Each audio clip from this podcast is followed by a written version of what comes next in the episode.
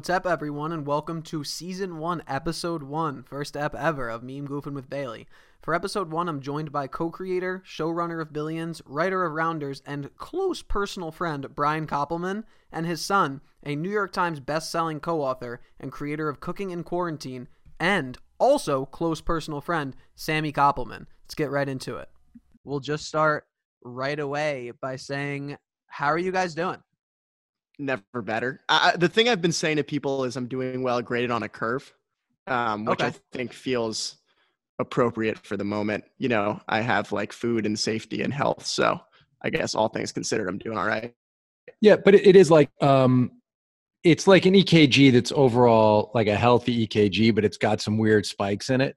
Yeah. So it, it's it's a strange time. There's no doubt about it. Like, well, last night we had a crazy night. Um, place we're staying at, like an Airbnb kind of a thing. Um, Uh-huh. there, we were awakened last night by gunshots. Okay. Six loud gunshots at 12:45 a.m. Yeah, and just to just to show how COVID's warped our brains, um, I obviously hear the gunshots, get away from the window, protect Uh-huh. myself. I shout, get away. I tell everyone in the house, get, Yeah. get, get away from the windows for sure. Were you right? guys still awake at this forward- point, or were you were you Wait, no, so like you were still awake? we were, well, yeah, uh, I was almost asleep, just about asleep. Sam was asleep. Amy was uh, asleep, I think. Anna's not staying with us right now, but our Mhm. daughter, my daughter, not Aunt uh, Sam's sister. Uh, I have No, no, but- no children at the moment. but this is where you were gonna you were gonna get to. But but uh, tell it in a way that's fair to me, please. Well, yeah, no. So, so at first there were sort of like minor acts of heroism, as there are across the country at this moment. From um, B Cop, he he he said, "Everybody, be safe." Call the cops, um, which is such a good Samaritan thing to do, especially even now where there's a high bar for calling the cops. He still did it. Um, Yep. But uh, but a few minutes go by, and I uh, decide that like my next step is probably going to be going to sleep anyway, um, because there's hmm. not much I can I do I send you to a safer part of the house, though. Yeah, sure. So I'm I, there's no there's no real clear gunshot if someone were targeting me. I didn't think it was a targeted assassination, especially Okay. they missed the It shots. could have been someone who really hated Runner Run- Runner. right. Yeah, yeah, yeah. yeah. So that, that would be almost almost justified. I'd like I'd like mourn and then tip my cap. Um, but but but so so then what happens is is my dad shouts. He goes, "Hey guys, I'm gonna go outside and wait for the police." It's like what you don't do if you hear gunshots Mhm. is go outside. But he was so scared of the police coming in with COVID. Right. Here's Oh, the thing. I thought I'll meet him good point. outside. I'll put a mask on, like I'll tie something around my then but Uh-huh. then you're the guy, the cops are coming to see you shooting a gun, and I have a mask on my face. Suddenly I'm a suspect. outside the Yeah. house in the middle of outside the, the, house in the middle of the night with like a hoodie because I'm covering myself and a mask and I, I'm getting shot. But that's COVID brain thinking that gunshots are less scary than a than a you know a microbe. Also, Yeah. Sam pointed out how like like you know we live in Manhattan, but we live in an okay place, and like it, the the sort of you can't you can't help not to get serious for a second, but you know we we can't help like when you ask how we are. The truth is we're great, like Sam said. We're Yeah. we're in a house. We have like a roof over our heads. We have enough food. We're okay. You know, I I think of all the people in Manhattan. I think of the people living in areas where gunshots aren't um, a shocking surprise. And and and I'll say you know, I've made a lot of movies with a lot of gunshots and I've been in a lot of gun ranges and all that stuff. But when you hear surprise gunshots in the middle of the night, really Yeah. close to you, um, it is really fucking jarring, man. How Yeah. are you doing though, Bailey?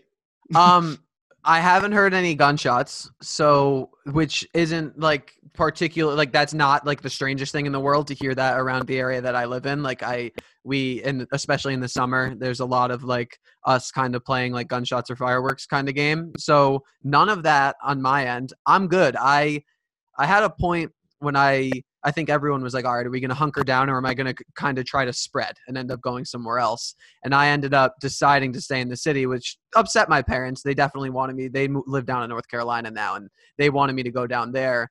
And I was regretting that for a week or two. I was like, oh, it would have been really nice. But now, the longer that it gets stretched, in terms of, I love my parents. We get along very well. We're very close. But I don't think six, seven weeks of us isolated together would have been the best thing for our personal relationships going on.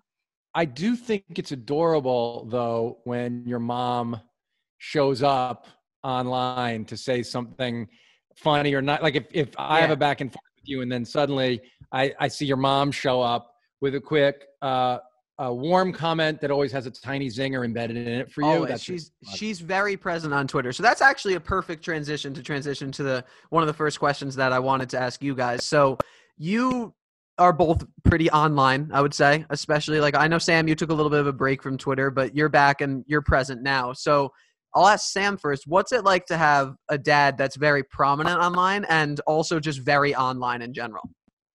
Yeah. I mean, my default answer is always um, that it's cool to have a dad who's cooler on the internet than I am. Mhm. And then there's a few moments when it's clear he's still a dad. I mean, like, you know, it was really weird when he was like a Vine star um, in the early days. He had Okay. like very few Twitter followers at the time relative to now, but was posting on Vine every day these like hyper earnest screenwriting lessons that are valuable to a lot of people. Mhm. But I gave him ceaseless shit for that at the time. Just because it was Um, and- Vine and, because it was like or just because you thought he was being too open? What was what was your beef? Well, well, it's just like there was not there was not even a modicum of like uh uh of jadedness. It was just like who he is fully, which is Mhm. just not what you see on the internet very often. Um, but I mean, clearly he's better. He's by any metric, you know. Uh, I'm a data guy. By any metric, he's better than me at the internet. So I don't really have any um, legs to stand on here. Um, but uh, but no, there there'll be oc- occasionally a moment when you're really just like dad, like you know when he uh, when he tweeted about uh, you know consuming uh, when he made an eating ass joke on Twitter a few weeks ago. I was ago. gonna ask. I was gonna ask about that one. So I believe that was a like moment the in exact the- in the- interaction was in the house. someone asked Brian, right? I believe someone asked if you eat ass, Well, and you replied with I have to not back up. yours. Okay, I have to back up. I'm going to back up. Here's what I'm going to say. take it as far back as you need to. say a few things. One, yes, the Vine was an irony-free zone Mhm. um, because I felt it was uh, I was doing like sort of a valuable thing for people, and it Yeah. ended up helping me a lot too. So because I was really talking to myself, trying to uh, give myself permission to try and take creative risks when I'd been locked into a certain kind of c- career in my screenwriting career, and I wanted to take more creative risks, and it was a way to talk to myself and and start taking those those risks. Okay. The other thing is we have a family rule, which is if you can say the funny thing, say the funny thing. It doesn't have to be true. And don't, especially if you have the funny line, don't hold back just because the funny line might be offensive or corny or weird. And it, it's a rule that we got from somebody else when we heard it through a funny story that I won't tell now. Uh, we sort of both made a deal about that. So in fairness, that guy, I was doing a Q&A, which is something I do online. I've done for a long Uh-huh. time online. I think really early I started doing these half hour Q and A's, you know, and um, people ask me millions of things, and most of them are also earnest. And then this one person, just to be a dick, was said, "Do you eat ass?" And I looked at it, and I and I even across the room said to Sammy, "I'm going to do something now." Because Oh, so you're in the same. answer." So you're in the same room during this. we were reply, across a, a Yeah. space from each other within earshot. Okay. and um, I almost didn't do it, but then I remembered the family rule. So then I just wrote back, "Not yours." That's all I said, "Not yours." Uh-huh. But it, I just knew I had, and I quote quote tweeted it because I knew it would engender a great reaction. But then what happened was, so Sam tweeted that thing, and then because I have friends with big social media followings, Mhm. People like Mike Birbiglia started going over the top about it, and then Birbig said he was going to frame this because then Sam said, "Cancel your account," uh-huh. and which was also Delete your funny. Delete your account. I mean, like the meme, delete your account. yeah. So Sam said delete your account and then shouted across the thing, uh, check Twitter, which we will sometimes, I will say that's, we will say that to one another. When one of us does something that. online that we feel like the other one is going to maybe have a reaction to positive, we just might say in the middle of the night, someone might send someone else a text like check Twitter. also my friends are not like all super online but i Uh-huh. got like 10 screenshots of my dad's tweet like i think your dad just said he eats ass which was like just you know that's not a moment that you want as a human being um so i like at first was hesitant to even engage because i obviously don't want my followers to even migrate there and Yeah. at the beginning i wouldn't even like recognize my dad's tweets they existed in a separate universe um Uh-huh. i figured most of my followers didn't even realize we were necessarily related um Uh-huh. But now I fully leaned into it, and that was obviously a, a, a bridge too far. I was not going to let that tweet go go unanswered. I mean, you hesitated for like three minutes. I think if you look at the timestamp, I think if you look at Oh no, timestamp, no, no, no! Yes, you hesitated for uh, two minutes and 25 seconds. which shows you how quickly my phone blew up and how attentive my friends are. Yeah. and, and willing so when to give so me Sam, when you decide to make that choice, because you know by acknowledging that you're then putting it on the radar of everyone else. So did you decide that you leaning into it and being funny was just worth it at that point? You're like, it's just worth it. Might as well own this. Is that where you were at? yeah, I was, you know, silence would be a tacit endorsement of his tweet. I think. um, you know, you know, the, the, the, there's the famous Dr. King thing about about the, you know the worst person is the is the innocent bystander who Of doesn't course. speak up and say something when there's an injustice. This wasn't quite an injustice, but it was like it was at, at the very least, um, I thought disturbing enough that I had to speak up, lest people think that I I endorsed or encouraged that kind of behavior on on, on the internet. Absolutely. All right, so we'll transition out here. Again, I don't have this is show's new. I don't have segments yet. We don't have different areas, but we're going to transition out of the first ever meme goofing with Bailey ass eating segment into this next one, which is I'm going to kind of talk to you because you guys are both doing some things that you were uh, that are unique to kind of this quarantine situation that we're living in. Brian, and like something you're specifically doing is this this movement kind of that you started of like the Royale. So where did this come from? Did you expect it to pick up steam like it is? I'm interested in this. Yeah, what was so awesome about this uh this thing. So what the royale is is i gave the first cup of coffee in the morning its own name. It's the first cup of coffee in the morning is so good and so special that it didn't deserved and needed a special name. So a long time ago i on my podcast the moment i started calling it the royale. Okay. and people on twitter like that and i would once in a while mention it or um rarely take a picture of myself uh, having the royale. But then what was great about this is it was an entirely Twitter created thing, Mhm. which is a follower and friend of mine, a real life friend named Tom Kretschmar. He posted a picture of himself drinking the Royale and he said, Brian, you should encourage people to post their pictures. We're all separated and I bet you we'd all love it. Mhm. So I was like, that's a perfect idea. So I said it. Hey, everybody, let's, we're so isolated. Let's not be alone. Our first cup of coffee, let's have it together let's like look at each other because as sam said i guess in a way although i can be fun i guess this earnest thing is part of who i am and i'm Of course. comfortable being in that person online and it ties into the way the podcast is and all the rest of it so i started posting these pictures also other people started posting pictures then lance bradley who who runs a big poker site Mhm. he said you should make this is after a couple weeks of it he said uh, you should make mugs and give give to a charity. My favorite charity is Food Bank in New York, and I was like, mugs. What a funny idea! And he said, with your, he goes, you should make a mug with your face on it and sell them. And then another Twitter follower, guy named Greg Sylvester, said, and in fact, Bailey, you quickly were like, "I'll happy to design it." And you Uh-huh. know, Sam and I think you're the best. But this dude, before you even said it, this dude sent me a design. He's like, "How about this?" And it was perfect. His was much uh, better than anything I would have done too. So yeah, He just nailed it. The dude just- yeah, no, he drilled you would it. have done Yeah. great. But the guy just nailed it. He he was just like, here. So he sent a design and he's like, go ahead and do it. And he sent all the specs and everything. And so within 24 hours, I had the mugs up for sale. And then now we've sold hundreds and hundreds and hundreds of them. And every day, 100 people are posting their pictures with the hashtag uh, The Royale. You can go to uh, theroyalebk.com to buy the mugs. All the profits go to the food bank in New York. And then every once in a while, I'll do a 24 hour period where I give 10 bucks per mug because Nice. the food, uh, the food bank in New York, they give to their every food pantry in New York that serves the homeless or the food insecure. They they get their food from Food Bank of New York, so it's an incredibly great charity. That you know has the highest charitable rating, and it's just a really Awesome. useful thing to do right now.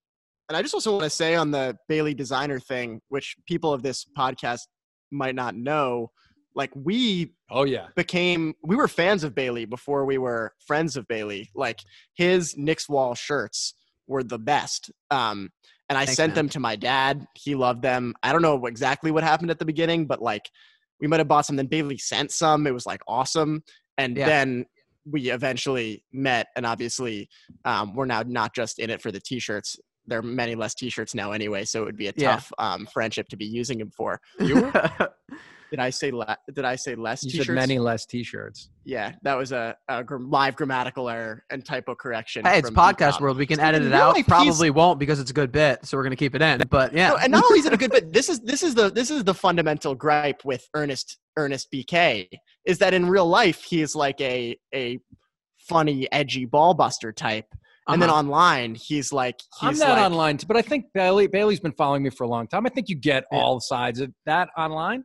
Oh, I think I think I get it. Like I, I me just so a little more background. Like I've known you guys for years now, right? It's Yes. been years. Yes. It's been years. Uh, Brian, I will say Brian's like the first famous person who ever paid attention to me on Twitter, so that was pretty cool for me. I remember it was like one of the first like blue check people I ever saw in my mentions, and we ended up chatting, and I got what I felt like was the true you, and then we had you on the Knicks Wall podcast, and so I would agree. Like I don't think we were at all surprised by your kind of tone and everything. I think you're very much you live what you kind of preach on on Twitter. I think I try to operate in a similar type space myself too. I'm very open. I'm very honest. I try to just you know throw it all out there on Twitter. So but, yeah, but I the- think look, the there. satisfaction in getting to correct Sam's grammar. I mean, you're talking about a guy who wrote a number one bestseller at 24 years old, Harvard grad. If I can nail him on fewer versus less, and there's a you got to take microphone, that. I'm taking the shot. You got to number take two that. best number two best. Oh yeah, number two bestseller on the New York Times. Sorry.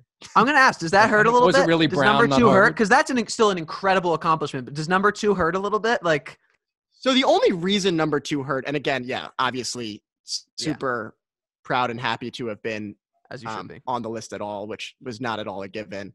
Um, but the f- reason number one hurt is because it was such a bullshit fucking book. It was a book that came out 30 years ago. You mean the number one was a bullshit? the number book. one book, what book was? Yeah, no, I wasn't calling my own book a bullshit book. Every word in it true. Um, fact check true. The trolls would have found any errors and uh, impeached the case against Donald Trump. They did not. Um, but uh, it was it was the Paint Houses book because The Irishman came out that week, Uh, and so that's a tough. it's break. just a particularly it, it also just was was was was humbling and i mean this i mean this in, in in the real definition of the word humbling because it meant there were more people who sat through that fucking three and a half hour film and were like we need more irishmen than wanted to buy our book so it's just like that is that that really like you're feeling good about it and then you realize it's still a pretty niche audience that you probably appealed to um, Yeah. versus the the the even more irish con- irishman content still a the hell of book an is- accomplishment, though. The, yeah, the impeach the case against Donald Trump. The book Sam wrote with Neil Katyal is a great book, and uh, Spoiler alert, though, dude was not removed from office, still president, um, and then proceeded And probably to. uh, and probably still will be by the time this pod comes out tomorrow. But you never know. But probably Yeah, you still will never be by the time this pod comes out tomorrow. it's yeah. true. I think I told you this, Sam. I think I texted this or DM'd this to you on Twitter. I actually I had your book. I bought it like pre-order right when you went out, and then I lent it to a girl I was talking to, and then we that that unfortunately ended. So now I don't have your book anymore, and she still has your book. So that was like a parting gift to a girl that I was actually kind of dating for a while. So I actually Or- I, I got to buy another one because I need that on my shelf. You know, I need that. I need Or my I got book on my you- shelf. I got you a date. Like she she used you for the book, and then was like, "This is everything I could have asked for in a relationship." can, can It you could be that. the Also, term- after she read it, we didn't talk again really much anymore. So that could have also been a deal breaker, I guess. I might need to revisit this. I was watching 500 Days of Summer last night. It had me in my feels. I was thinking about this, so I know it just popped That's a into my great mind again. movie. Bailey, I need a definition on in the gradations of dating rules. Girl I was talking to. Okay, so uh, yeah, who knows? Uh, we weren't What does dating. girl I was talking to mean? Yeah, this was a, this was a particularly strange instance because we were like we started talking from a distance so we started like actually like physically like talking from a distance and only got to see each other in person a limited number of times it was a So that Manti like, Teo weird- situation. it was she was real so it was like but it was more it was a more like a Manti Te'o situation than it wasn't I guess when you put it that way a lot of dis a lot of disillusion a lot of nonsense there but I digress she has your book so I definitely need I definitely need another copy at some point maybe I gotta gotta swing one to get signed I'll Signed send you one for point. sure. That's a deal. Yeah. um okay Wait, So, sorry. is- Sam- is, is girl I was Oh. talking to? I actually, this I'm actually curious. Can you Yeah. go from girl I was talking to to girl I was hooking up with, girl I'm dating? Like, what are the what what is the what is the scale? Yeah, what's the I think Uh, talking to is short of exclusivity. I don't think you could say you're talking to someone if you've had a conversation about being exclusive. I think once you're exclusive, you're dating. And I think you could be I think I think you could be hooking up with someone while you're talking to them at the same time. Does that make sense? but Yeah. you're not hooking up if you're dating. So I think like Does hookups. talking to uh, imply though in the way that hooking up doesn't? Does talking to imply there's a possibility of it moving in a certain direction? Um, I think when I use it, yes, but I don't know if it inherently does. But I think if I use it, that's with hopes that something like I'm not gonna like I don't waste my I don't just talk to anyone, you know, like I don't just talk to I'm not talking to someone unless I hope something comes Right. from it. Yeah, I gotta It's gotta aspirational. yeah Yes, a girl I'm talking to is aspirational. I get it. I just need to know these things. Okay. yeah. I'll I think I probably should do a better job of defining them to myself, and I'd maybe have a little bit more success in relationships as well. Because maybe I should stop assigning labels to things that I don't know what they mean. Maybe that would be a good lesson for me. So Sam, you are also doing a interesting kind of quarantine thing based on that called cooking in quarantine. So I just I have no idea on the background of this. So when did that idea pop into your mind? I know you're a man of action, so you probably executed pretty quickly on it. So what's that process there? Well, it started from a place of fear, which was Okay. that I realized we'd all be stuck at home for a while. Mhm. Um, and I'm not that good at cook. I'm someone who loves to cook, but I don't. I've definitely never been someone who makes three meals a day every every every day for For sure. weeks on end. Um, and so I was like, shit, what should I buy? What should I cook? It was like started from a very um, basic place. And I also realized that a lot of restaurants were going to have to close or the situation for chefs was going to be changing. So they might have some more time on their hands. Um, and I also realized that it would be a great time to raise money for restaurant workers and for people who are hungry. Um, so the goal of, of the newsletter was pretty simple um, and pretty selfish because I wanted to learn these tips from the best chefs in the world. And I'm also just like, um, there's few people in the world who I'm truly like starstruck by, like for Uh-huh. few few groups of people. Um, part of that's probably you know because of like various people I got to be around as a kid. But two the two groups that just like astonish me are athletes because they're just like it's physically something that I could never do. Like they are actually superhumans. Like they are like sometimes they're seven feet tall, which is crazy, and like they can do things that I could spend thousands and thousands and thousands of hours on a basketball court and never be able to accomplish. That I have For spent sure. thousands of hours on a basketball court and haven't been able to accomplish yeah. and then chefs because like they're fucking wizards like they just take the same ingredients that you have and then like voila it is like the most what they can do to you is crazy um and That's so good. I've never thought like, about it that to- way, but that's so true. I've never thought about that because it's, it's the so same because it's the same thing where like you're doing the worst version of it like Yep. like i play basketball it's the same ball it's the same hoop that like lebron plays with and like Mhm. Luka is like similarly chunky to me and still i'm never gonna Yeah. fucking be Luka um Yeah. so so so i got to speak to chefs um, and then eventually it, it, the, the the newsletter sort of expanded so i've had on people like Beto O'Rourke, who I worked for and who I love and who is also a, a great chef, um, and Caroline Calloway and Coach Herb Hand, just sort of like a huge range of people who have been cooking Yeah. at home. Um, and I think that the newsletter will continue to be evolving. Um, I'm not sure exactly what's going to be next. When I started this, there wasn't so much cooking content. Now, like Bon Appetit and everybody has stuff like this. So yeah. I may be I may be working in some new things, but um, quarantine.substack.com is where you can find the archives and sign up to get it straight to your inbox, as they say in the newsletter biz. So I like checking the mentions like when you tweet these out and then you know when they start making the rounds. I've seen some people in the mentions like who seem genuinely like truly thankful that you're doing this because it's giving them something to like have you found that too like it's giving them something to do. Like people seem grateful that you're kind of helping them maybe find something to do and structure in in a very unstructured time right now. Yeah, I mean, when I started this, I definitely uh, was not. I was expect. I wasn't expecting this many people to read it, but I really wasn't expecting this intense a readership of people who like go out and make every meal. Um, and I Yeah. do think that cooking is one of these few things that people can actually um, control eh, during this time and can like Mhm. spend their time doing.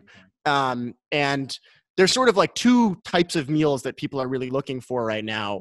One is a project meal, like suddenly you have all this time at home and you can spend three days making something that you never would have had the time to make beforehand. Yeah. Um, and then the other is like how to sort of like stretch a budget and be able to buy things that, that last a long time that you don't have to go to the grocery store and expose yourself for. And people have been writing tons of letters, um, you know, thanking me for for this stuff um, and thanking the chefs who who came on for it. Bailey, I'm curious. You're a vegan, right? yes. You still a vegan? How are you? How what are you bu- what are you buying that's like getting you getting you through these times? luckily i think I think just I live in Bushwick. There's just an overflow of local kind of just like small fresh mart, small little grocery stores like that. Like what my one roommate works at Trader Joe's and he talks about they're only allowing 30 people in the store. The lines are around the corner. It's crazy. That's not something I've experienced here. Everything's been in stock for me. Everything has been really easy. I eat a very clean diet to begin with. I really do because I mean there's so many like fake meat alternatives and they're all great. Like the Impossible Burger is amazing, the Beyond Burger. I like all these companies. I like what they're doing kind of for the cause. But I always I kind of see those as more for people who are transitioning into the vegetarian vegan lifestyle. I myself just mostly eat produce and I haven't really found a shortage of produce. So like my diet hasn't changed that much. I found myself I try to fast a little later into the day now because once I start to eat, I can't stop. And if I I don't have anything else to do, especially now because I am ridiculously unemployed as we have this conversation, so I really don't have anything to do. So I've just tried to push my first meal to like 3 4 o'clock in the afternoon, and then really just like go off and try to fill myself up when I do that. But it hasn't been too different. Um, Has it been an adjustment trying to eat with that mustache on your mouth?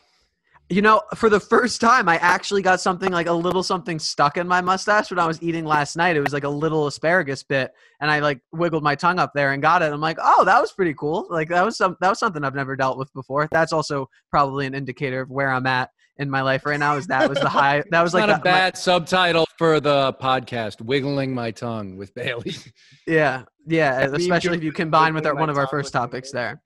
Um, so just yes. kind of transitioning back to talk talk Twitter, talk social media. So Brian, you talked a little bit earlier about how you really do a lot of Q and A's, and you've developed like this strong direct line with the fans of Billions, with the fans of other work you've done. What do you think that's done? Because obviously it's boosted your personal profile. I got a lot of Twitter followers, a lot of people who engage with your stuff, but how much crossover do you think that carries into like the show itself and the actual like tangible work that you're creating? You know, you would know more about that stuff than I would. I've asked a lot of these metrics questions because mm-hmm. I wanted to be a native Twitter user, right? If you're yeah. someone who does what I do for a living and you're like, I'm 53 years old, right? So uh-huh. I started on Twitter 15 years ago or 10, whenever it started, 12 years ago or something like that. And um, when I felt like other people who were were trying to use Twitter as a way to market, and I didn't want to. I wasn't interested in that at the time. Mm-hmm. I was just interested in like, okay, there's this platform. It has to do with words. I'm someone who's uh, really handy with understanding how to communicate via written language, and yeah. I'm interested in how this is going to. Mean, that's why I went on Vine also. I was like, well, okay, how does this medium work? I'm a person who makes films and television shows.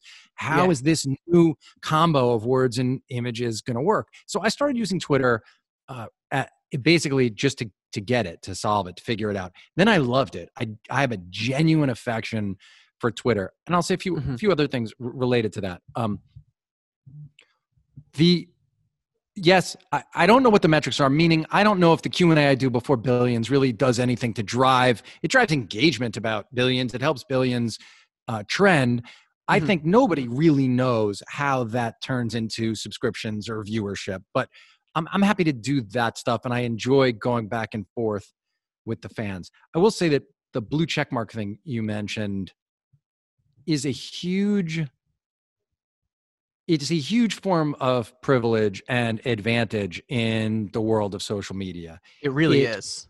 It is. Um, yeah. It it it just allows you to surf through Twitter and manage the waves in a way that other people can't. And also having over 100,000 followers. Like if you have over 100,000 followers and you have a blue check mark, there's almost nobody you can't reach and there's almost no one with whom you can't have some sort of engagement. I mean, you can't reach Taylor Swift, right? Or you, uh-huh. you can't. Reach, there are people obviously who are like they're not. But but I'm saying in, in general, it it allows you, and I found this to have a kind of access and connection, and it just shrinks the world. And and I try to use all of that incredibly responsibly. So I try to be super aware of the advantages I have of being on Twitter in that way. I think that's part of why I try to be very kind online most uh-huh. of the time um, because I feel like I have a pretty big. I don't have a giant platform, but I have a you know top half of one percent platform or something yeah, like that. And I try to be yeah. aware of what that means. You know, Bailey, since you've funny. become a, oh, a verified tweeter. Sorry, no, go ahead. No, I think I was about to start talking about what you're about to ask, so go for it. Well, I was gonna say since you've become a verified tweeter, I'm yeah, you you can give sort of like the more macro how how your life has changed online thing. But are you like are you shooting more shots both um professionally, maybe romantically now that you have the uh the verified check mark? Well, I I will say in terms of romantically, I really need that check on Instagram because like Instagram's much more of like a like a shoot your shot type platform. So if you uh, if Instagram's listening, which they're not, that's not how these things work. I I'd actually just applied for Instagram verification yesterday, but Right. I think that you probably are like Twitter. Twitter verification is sliding into the scoop. Like you're Edward Snowden. You're Yes. DMing someone on on Twitter, yeah. and then you're Bailey. You want to be DMing someone on Instagram. Yeah, exactly. So it, it really it's funny. Like I never really knew the significance that having because I got verified I'd say like four months ago. And I think I had twenty one hundred followers and I got verified. I'm at fourteen thousand and change now. Dropping by the minute since I controversially tweeted about LeBron James being better than Michael Jordan earlier. So people just I'm hemorrhaging followers since then. Well, it's an But insane, weird- it's an absurd and abs- insane take that you're going to change your opinion after you watch the thing. I figured I'd get it out there and then I could, you know, develop some personal growth after watching The Last Dance tonight. But Yes. I my thing is like I've grown I have the benefit and I actually she didn't DM me back, but I DM'd Chrissy Teigen the other day because Chrissy Teigen followed me on Twitter like 16, 17 months ago. And she probably I mean she- I think she knows I exist at this point. She's interacted a few times, but which she'll never realize she has helped my personal and professional growth unprecedentedly like a million times over just by following me and replying to a few tweets because she engaged like my most viral tweet I've ever had was like I just was walking out of the grocery store. I didn't have a reusable grocery bag with me. I'm holding an avocado in my hand and I tweet, "What fruit do you guys think you could throw the farthest? I could gun an avocado." And I have this in my hand. I'm like, yeah, I'm looking at my roommate. I'm like, I could really toss this thing. Like this got some good weight to it. And that ended up going mega viral for me. She interacted with it. I mean, like like delicious writing articles on it and that really and it, that was strange for me because i don't know if i've particularly followed many people just from a viral tweet they've had but i did start to get some followers from and i think they saw you know twitter does that does you a huge favor when you have some notable followers by saying like followed by blah blah blah and blah blah blah. And i imagine since she has what 12 and a half million followers whenever anyone goes to my page it's probably her that pops up and i think that's helped me out. But the blue check like just knowing i could get in someone's mentions and show up at the top or I can tweet someone with a ton of followers and they'll go to their verified mentions and see me. I mean, we've gotten a lot of mutual follows that way. It is a huge, huge boost to be able to get to your personal profile. And I don't know if you guys know, like the way I got verified was we're doing the work through Twitter when I'm working at the XFL, and I just tacked my name on with all of the players and athletes that we were like trying to get verified, and was like, let me tack on some some staff at the office too, and just threw my name on there because I had been begging to be verified for years because I just knew I knew it would help me out. And somehow I wasn't when I was at Sports Illustrated, but I ended up thankfully getting it now. But it really is significant. I wouldn't want to tell your bosses at the XFL that you did that. Yeah, I think he knew. No, he knew. He was very supportive of my my just absolute clout chasing tendencies. So he, uh, he yeah, he knew. He knew. I Did you throw? Did you throw him in too? He um he didn't want it. He was like, "Oh, I'm not really interested." in. And then he, I think he saw my follower growth that I started stacking, and I think he was he was going to be down for round two, and then the entire league collapsed and exploded within 48 hours. So we didn't really get that advantage, and I was kicked right out of the Twitter account immediately and lost.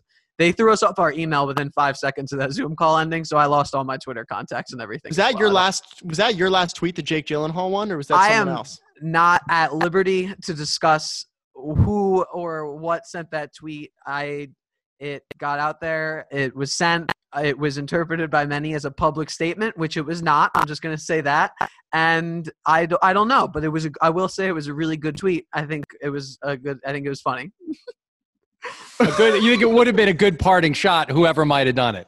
Whoever did it, I think they were definitely like we're on similar. We're definitely on similar wavelengths. Me and that person. Um, I just but like the idea that the account that the account became sentient. It had been like trained on Bailey tweets, and it Yeah. just knew what the reply tweet should be. Like it Yeah. autonomously tweeted that. Yeah, like without- my eyes went like Black Mirror. Like my eyes went dark for a second. I woke and all I came to, and all of a sudden that was there. We'll say that happened. I'm comfortable saying that happened. Taking myself out of the equation there. So we talk I mean, my thing, like my brand has become. I mean, I liken myself more to more than being like a meme artist, but it's really just kind of like a brand that I've adopted. It's in the name of this podcast. Sam, you being someone who's worked in like the political space, is there a spot for memes in politics from large, like from actual politicians themselves? Is there a place for memes? Yeah, I mean, you don't want to end up like the Steve Buscemi, uh, Yes. "How are you kids doing?" meme. That is the Um, biggest fear of any social media is- manager ev- anywhere. Yeah. Exactly, and and it's especially a fear of uh, politicians' social media manager because Uh-huh. that actually is what's happening, right? Like when a politician's pretending to be cool on Twitter, a lot of the time that's what's going on. Um, I will say also that having an authentically like digital native politician or principal is like a massive advantage. So you look at like two of the most successful campaigns ever that took place digitally are AOC's and like Yep. she ran her own account for a really long time and like it's just clear she grew up like we did like you know not that much older than us Uh-huh. um and just like knows how to do the internet and she's incredible at it um and so nobody rolls their eyes or thinks that she's like trying to pander that's just clearly who she is and how she communicates Yeah. um and then Beto's Senate race he and Chris Evans, obviously, who is his communications director, and you can see like in the documentary, is like you know carrying around the little selfie stick and and filming Beto. But Beto Yep. wanted everything to be streamed. His theory was like there shouldn't be an event anywhere in the in the state of Texas that the rest of the state couldn't see and that the rest of the Mhm. country couldn't see. And like there Yeah. were so many viral moments that came out of that campaign because it was a digital native campaign um, moments that were just him speaking on the road somewhere that were sort of like the driving force that led him to raise more money than any other Senate candidate in history. Mhm. Um, and I think that's because he was someone who understood how the internet worked. Memes themselves are hard. Um, I think that like memes can work on a campaign account much better than they can on the person's account. And I think Of like the campaign account is sort of like an underutilized thing. Uh, I'd also have a pet peeve where I think the word utilized is the worst word in the English language because you could always just say used. Yeah. It's literally it's just a, it's a it's a useless word. It's Yeah, just if you're trying to filibuster. Um, but I used it anyway. Um, so I think there's definitely room in the political world for memes. Um, but you have to have a really good meme craftsman, and you have to have just like it has to be plausible that it could be coming from your principal. Like if Mitch McConnell started posting memes, like it just it, it wouldn't play. Um, and I think the same thing's true of Chuck Schumer. Yeah. So I think, well, I find that interesting too because I think the only reason I was able to be successful as people said I was with the XFL account was because I got to start and bring it before anyone had eyes on it as doing this. If the NFL main account or the NBA main account did even half of like the type of like really goofy deep internet meme type stuff that I had done, they would have been lambasted for it. They would have gotten how do you do fellow kids over and over again. How do you guys think? Um, does anyone know how the Steak-umm account thing started?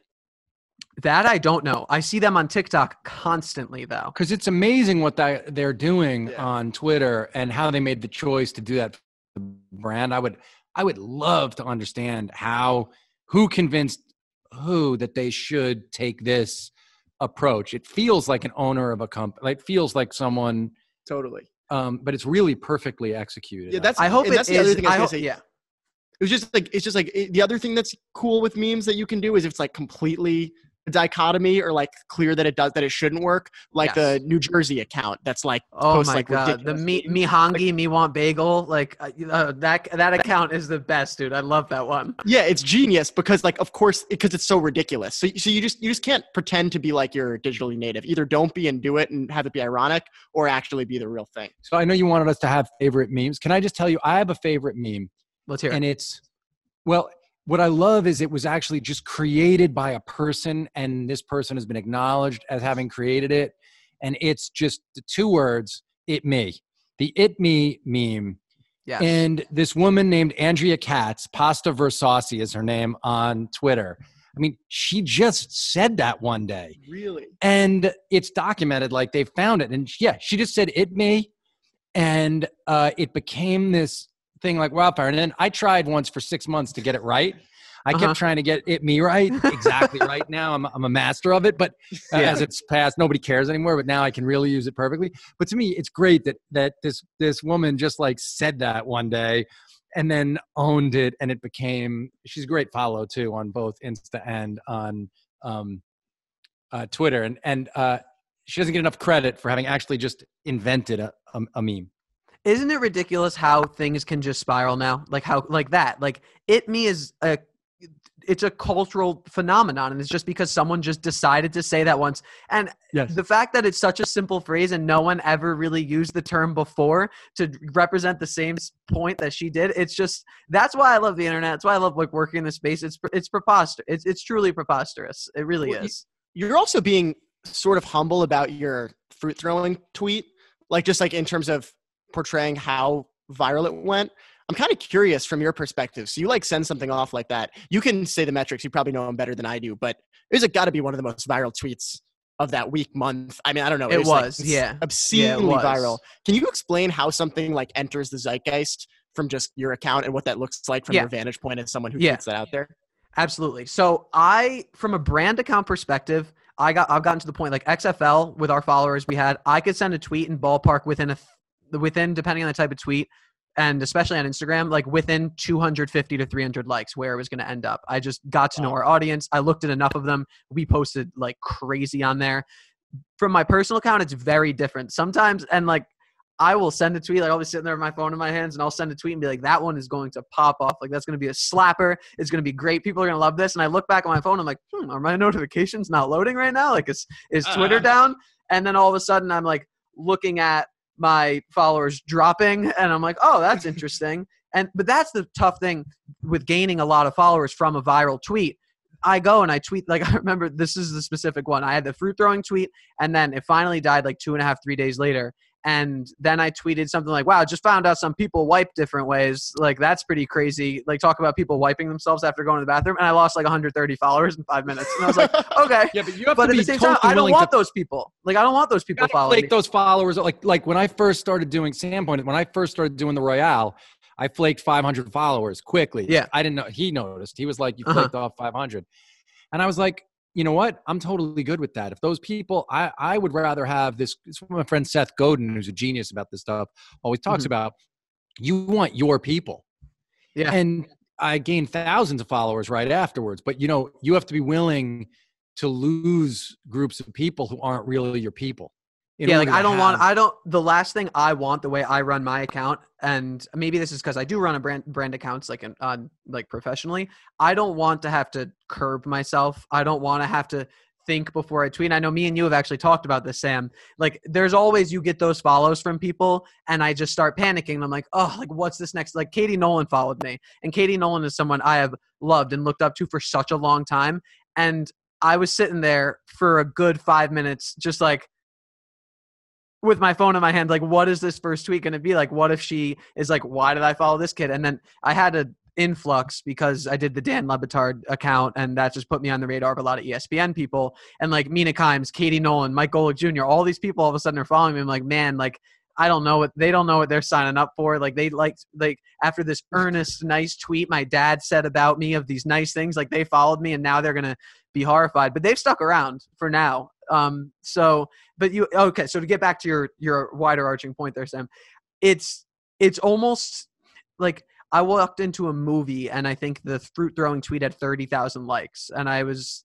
i was like going to the screen a screening of the step the step back the way back that ben affleck basketball movie whatever it is i was walking to a screening of that and I said to my roommate, like, I think this might do like 10,000 when we're in this movie. I got out, it had 110. It did 80,000 in an hour and a half.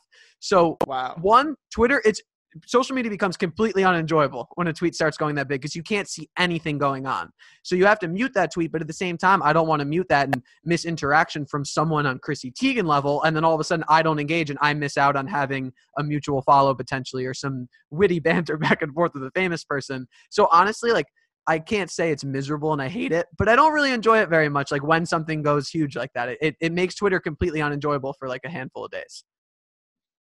Interesting. Yeah. That is one of the wildest humble brags I've ever heard in my but I life. will say, I will say having being verified and having verified mentions does make everything like a tweet going big a lot more manageable because you can see blue check people That, that was just uh, that. exponential. That was like a, a humble brag to the second. threw an alley oop to were myself like- and then dunked that blue check directly through the hoop. Yeah, Yeah, exactly. A self alley. That was that was impressive. That was like Tracy McGrady in the All Star game. yeah. But it is funny because like uh, you do see people with way more followers than I have who just don't have the tweets kind of go viral like that. And I think it's I just think it's partially my voice and just how I think I I'm not curbed. So I mean, I fire, I shoot a lot of misses. I shoot like four percent from the field on Twitter. Like most of the time, it's just a steaming pile of dog do that I throw out there. But when it hits, it really hits. And I'm still trying. You're to like your hero. Carmelo Anthony. Yeah. Okay. Well, we're not gonna have that conversation today. That's one that we're not gonna have No, today. I'm just saying it's no one. It's all I'm saying is it's no wonder that Carmelo Anthony is your favorite basketball player on the Knicks. I love that guy. Wow. I can't believe. You know what? I I'm can't taking leave you it comparing him to uncommented. me. He's the worst. The worst Uh, ever. The worst Knick of all time. The worst Knick of all time. That is. Come on. For his effect on the team. Yes, for his effect on the team. For what he did to the organization. The what about worst. Andrea Bargnani? How about No, him? no, No? uh, you can mention Glen Gondrezick. I can name many more Knicks than, than you can, Bailey. Uh, And I, I'll just say we can, we can go forever on naming Knicks, and he's the worst. Carmelo's had the, the most uh, deleterious effect on the organization of anybody. And and I'll- just well, we can move on from this conversation Uh-huh. because you don't want to have it. But I will say that I do wonder if part of me it's like growing up in like a in like a Mormon cult or something. Like I've I, there was no there was no way I was gonna have a different opinion on on Melo. Everything I wrote for Yeah. Grantland about the Knicks was me and you together at the game. We had those experiences know. together. I know. I'm saying that I think that I think that there was just I, I don't even think I'd be welcome in my home if I said even a kind word about. It. And see, Carmelo. the opposite Actually, of my hear- house. My dad is a diehard Syracuse basketball fan, and he feels he owes so much to Carmelo for that single national championship. Carmelo could tr- drive into our driveway and run him over with a car, and I think my dad would be like, "Got Boeheim a championship." So I think He I, did we're get Jimmy different B a schools. cha- he did get Jimmy B a championship. yeah, Your dad would get he run did. over and just like his final move would be the like forehead mellow. Yeah, thing. yeah, him just like this, him here. Yeah, exactly. oh man, I, this is not a visual medium podcast, but we were doing the Carmelo three to three to the dome. If you guys, for for you guys who are listening, so Which I actually think Quentin Richardson invented weirdly. yeah, yeah, got, He got, did- glad to have he his name did doing this, something. And then Melo did this. Yeah. yeah, People can't of, see anything. Speaking of did, forgotten but Knicks, Look it up. um, so Brian, one of my favorite like things that I've ever seen on Twitter, and this was just like a great thread, is just whenever you get into like inopportune times that people decide that it's the time to like pitch you story ideas and uh, Yeah. general ideas. How often do you get pitched story ideas? Like how often Dude. does this happen? Like Listen, that's I. You can't really complain about it. The bad one, and you can find it somewhere on Twitter, is you know, the the, the day that my mother died, a, a distant relative thought that was a good opportunity. This was ten years ago, so I can talk about it. But yeah, you know, uh, a distant relative followed me. The, literally the day my mother died, um, my sister's ex-husband, by the time husband's father, came over to the house and just wouldn't leave me alone about pitching me a movie idea. And, and Uh-huh. um, yeah, people will take. I mean, if you just think about that, I mean, if you just con- like actually imagine the kind of person who would do something like that in that situation,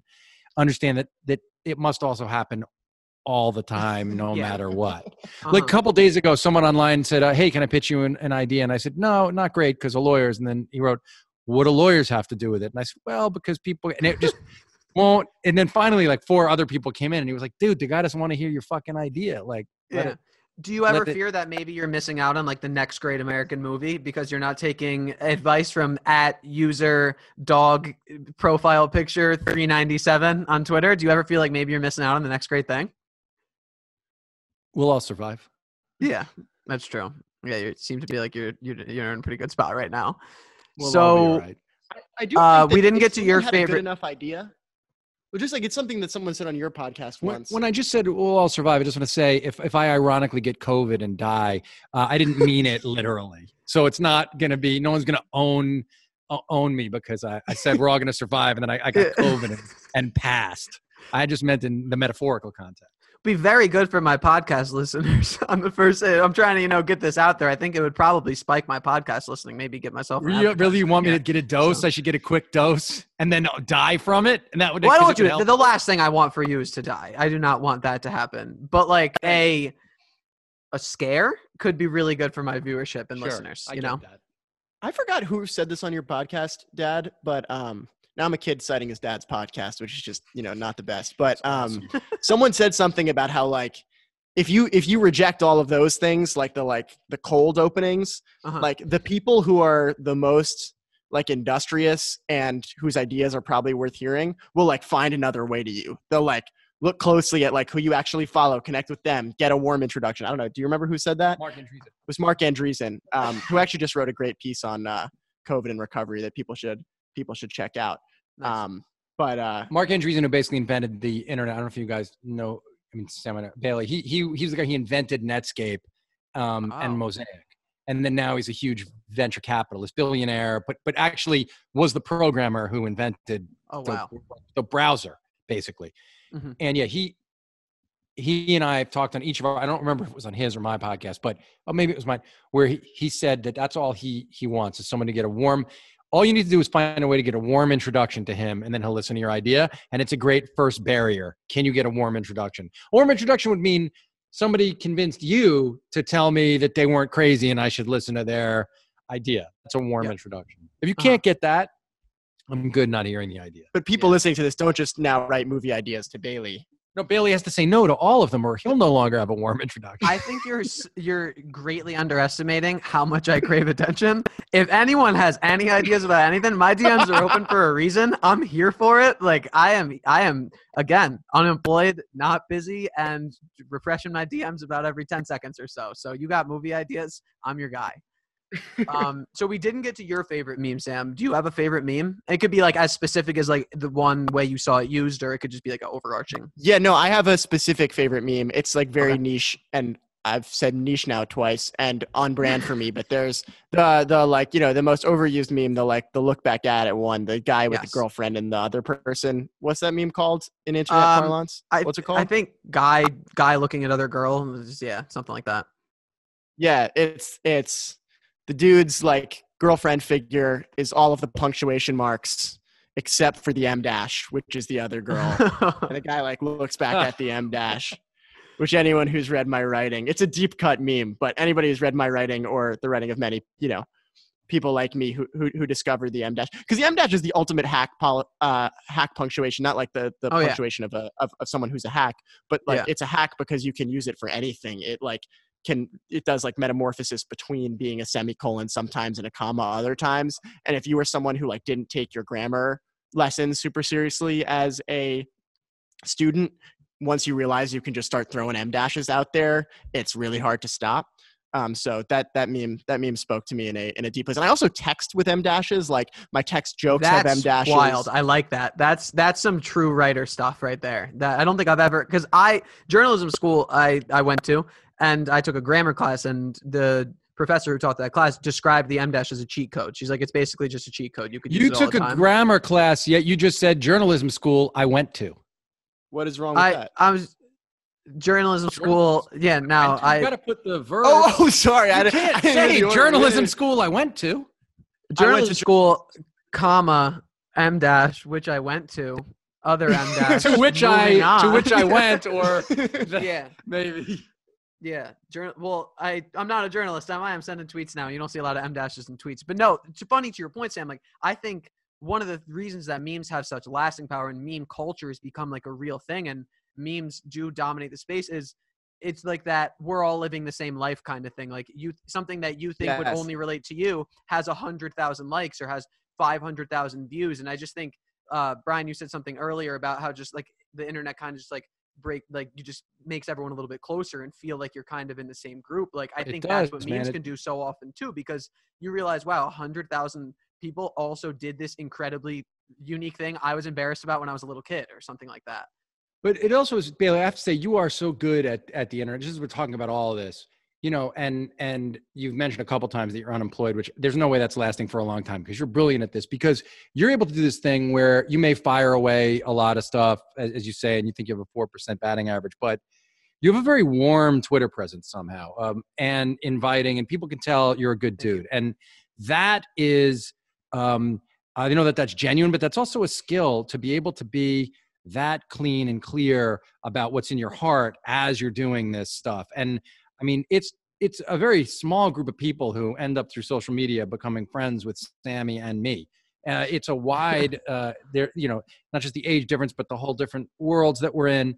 And um, it's really you have a very impressive skill set. But more than that, dude, it's clear you're, you know, now that I actually know you, you're a good person who roots for people to do well. And I think that all that stuff exists in in what you're doing and whoever uh, ends up being lucky enough to have you work for them is gonna it's clear to me is gonna have a, a huge advantage having you run their shit So now we know which uh, which clip from this podcast is going to be the preview. Which clip from this podcast is going to be my resume now? I'm going to clip that off, put it to some video, like some dramatic video of myself, and I'm just going to start s- handing zip drives out to people. Um, do do people use zip drive? No, people don't use zip drives anymore, right? What kind of comment It's a that? good reference though. Yeah, for the, for the for the for my audience, which is primarily 14 year olds who followed me because of the XFL TikTok, a zip drive was something that you put just put it or just put it on a floppy send it to me put it on a floppy and Yeah. put it in the mail to me Yeah, I'm gonna car. I'm gonna transcribe it, carve it down into a friggin' disc. Um, all right. So honestly, I think that's covered pretty much everything that I wanted to chat with you guys. This went fast, which I think is always a good. Right, Brian? You have a lot more uh, in, uh experience here awesome. than I Good do. job, it's good dude. when things go Great fast. job. That means it's good, right? So Yeah, time flies when you're having fun. time flies when you're having fun. So I'm gonna give my producer Zach here a quick chance to just ask one question to the group, and then I think we'll wrap up and I'll do your guys' intro. I was completely unprepared for this. Uh, I mean, I guess you all having sort of a really broad experience in culture, you know, for the person who is trying to make it now, I mean, you've got sort of two generations of knowledge. Like, what is the best way to sort of get yourself out there? I feel like the social media, Twitter, it's really like democratized the ability to sort of get your name It out there, but it also means you're swimming in just nonstop noise and uh like who do i have to talk to to get you to read my screenplay I mean, a, a, a- yeah, the way to, I mean, asking, you know, it's even we were joking about it. Like, yeah, and what you want to do is flip it, right? So someone asks you if they can read your stuff, um, as opposed to you being the one asking. Add value wherever you can and however you can in a smart way without seeming like a crazy person. I mean, that's the, that's what I would say. You know, add value, don't seem like a crazy person. Uh, take your shots. That I, it's, you know, do the work. It's such basic crap, but like, um, I mean, I've watched the way Sam has done it, and I don't know what you're gonna what you're gonna say, but Sam, you, you helped a lot of people with a lot of things while you were getting paid to do other things. You helped people for free. You rewrote people's speeches and their statements, and I just watched you grind a lot for a long time. Like the other thing is, people can like if I just look at so I broke in so long ago that it doesn't count. But if you look at what Sam did, Sam was writing front page HuffPost pieces at 15 or 16. I don't want to exaggerate. At 16, 14. How old were you? For real. I don't know. Yeah, 15 or something.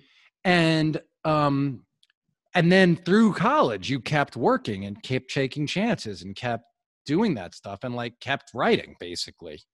And Yeah, I mean, so I, I mean, I, I, I can't start this conversation any place other than like ridiculous amounts of privilege and network that I like was like raised into and people I sure. became friends with from my Mhm. environment. Like that's obviously like the the beginning of any conversation on this kind of thing. Um, yeah, I mean the the thing you were saying about doing doing free work, it's it's hard, and this also came from a place of privilege, but th- and also is something that a lesson that I learned from Seth Godin, um, where he says do things full price or free. Which is like I think a great mentality because like the second you start doing so if you do something for free you've like done a favor. Like someone Yeah. like remembers that you did a nice thing for them and that like lasts a really long time in their memory. Um, if you do something full price it explains your worth. Like you're like this is like i'm like a real person. That's like you saying like i'm a professional. Like this is not like a hobby. This isn't like a side hustle. Like this is my this is my thing. This thing has worth. Um, but if you do the second you do something at a discount you're both not doing someone a solid and you're devaluing your work and it's like hard to hard to bounce back from that.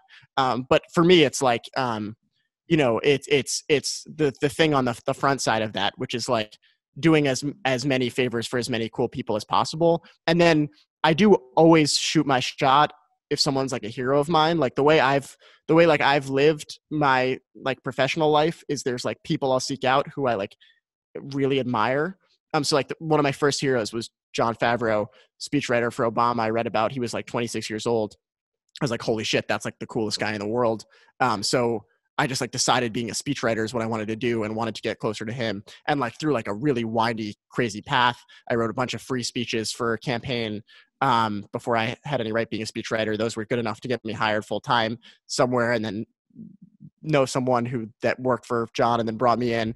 Um, and then, you know, now I get to sort of like work, I get to work at his, his company.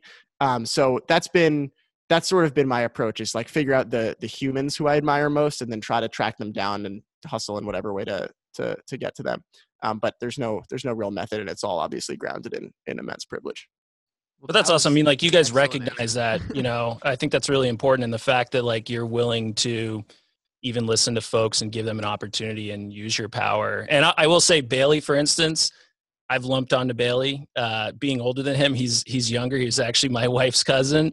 Uh, but you know, he's the same, you know, when you say he's genuine and stuff, like I'm going to blow him up a little bit here because that's true. He does the same thing, like even at his level of celebrity right now, I think that's really important. And it's also like that makes me love people more, right? Like you have awesome. the privilege, but you're not you're you're not wasting it. You're using it as a power, which I, I think a lot of people in positions of privilege, you know, particularly in this time, aren't doing and i think that that's really important so. I think it's an interesting thing too because like i've found and we'll wrap up right after this but it's not that easy sometimes to find the proper channels to do when to do good work. Like i remember even as simple as like trying to find somewhere because like i was away from family during christmas and like trying to find somewhere to volunteer during christmas was incredibly difficult to do. Or i put out on twitter like hey i'd love to talk to some people about just like working in the field or something and then you get a whole bunch of people to write you back and then or you just get none and the people you do write back don't hear back from you. So it's like it's hard to find kind of groups and channels to do good work sometimes even for people who are looking to do it. So i'm just trying to do it on a personal level as much as possible you know? Yes. That all makes sense. Bailey this has been awesome. Yeah. Well thank you guys so much. I appreciate it. Thank you for the random Twitter follower portion of today's episode, I'm chatting with Mo Gore at MoGore11 on Twitter. Let's do it. Since we know can't shake hands or anything, is a bow is a bow. Yeah, there we go. We're bowing. There we go. Yeah. So you're are you in on the bow? We'll start there. Are you into the I'm, bow? I'm in on the bow. Honestly, I I think the more extra, the better. So I was a fan of three. Lots of lots of hand, lots of moving. I'm down. You know, the extra, the better. Good. I appreciate. I appreciate that you're into it. All right. So, hey, so you're the first quote unquote random guest, random Twitter follower guest. You mean more than that to me. We're friends now. We're on this together. So, what, uh, tell me a little about yourself. Like, what's your name? Where are you from? What do you do?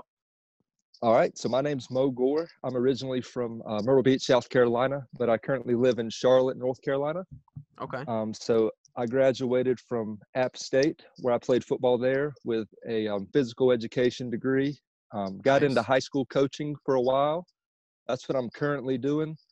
Um, I've been the general manager and offensive coordinator for an arena football team for three years. And then I was an intern in App State and USC's weight room for about a year. And um, one of my best friends that I played with at App got a head job in Charlotte. So I'm his strength coach now. And uh, we're just teamed up trying to uh, take on the Charlotte football world at the moment.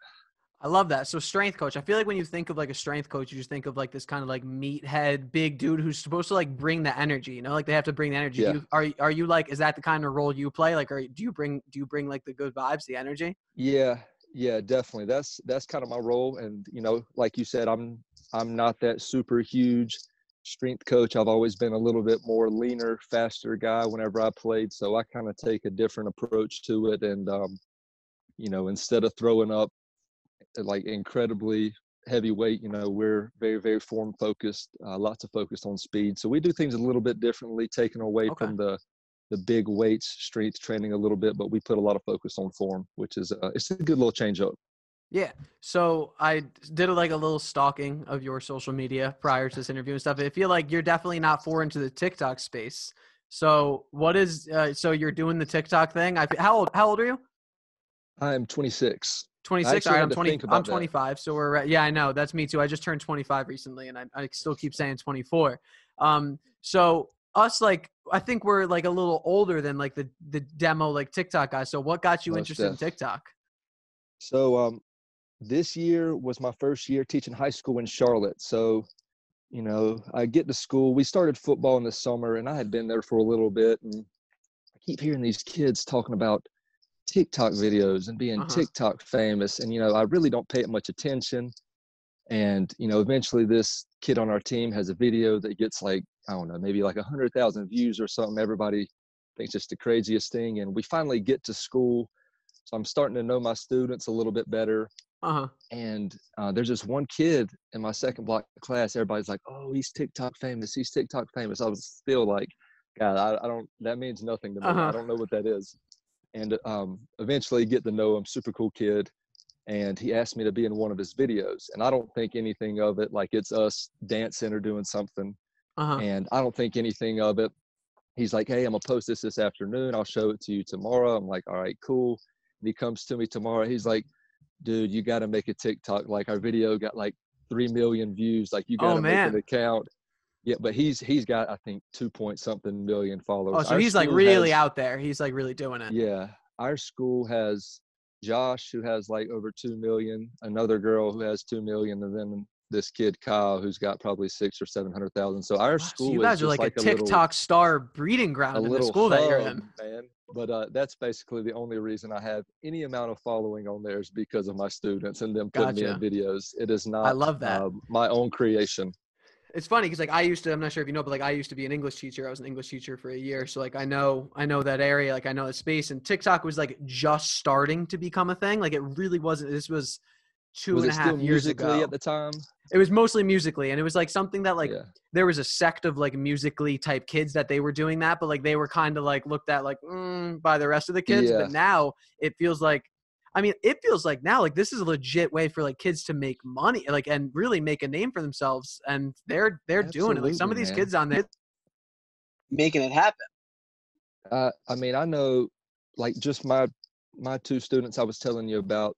I mean, the kids will go on live for an hour and make a few hundred bucks just by people donating, and I'm like, y'all aren't even like selling anything, marketing, or making a product. Like people are just giving you money. Like Like, they're the And I'm- product. Right, and I, I'm trying to, like one.